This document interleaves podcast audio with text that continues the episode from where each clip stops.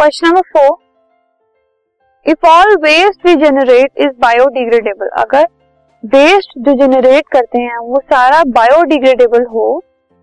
तो एनवायरमेंट का क्या होगा? अगर सिर्फ़ बायोडिग्रेडेबल वेस्ट हम जनरेट करें तो एक इको फ्रेंडली एनवायरमेंट हमें मिलेगा और जो वेस्ट प्रोडक्ट्स हैं, वो रीयूजेबल फॉर्म में कन्वर्ट हो जाएँगे। कोई भी चीज़ ऐसी वहाँ नहीं होगी जो कि बायोडिग्रेडेबल नॉन बायोडिग्रेडेबल हो तो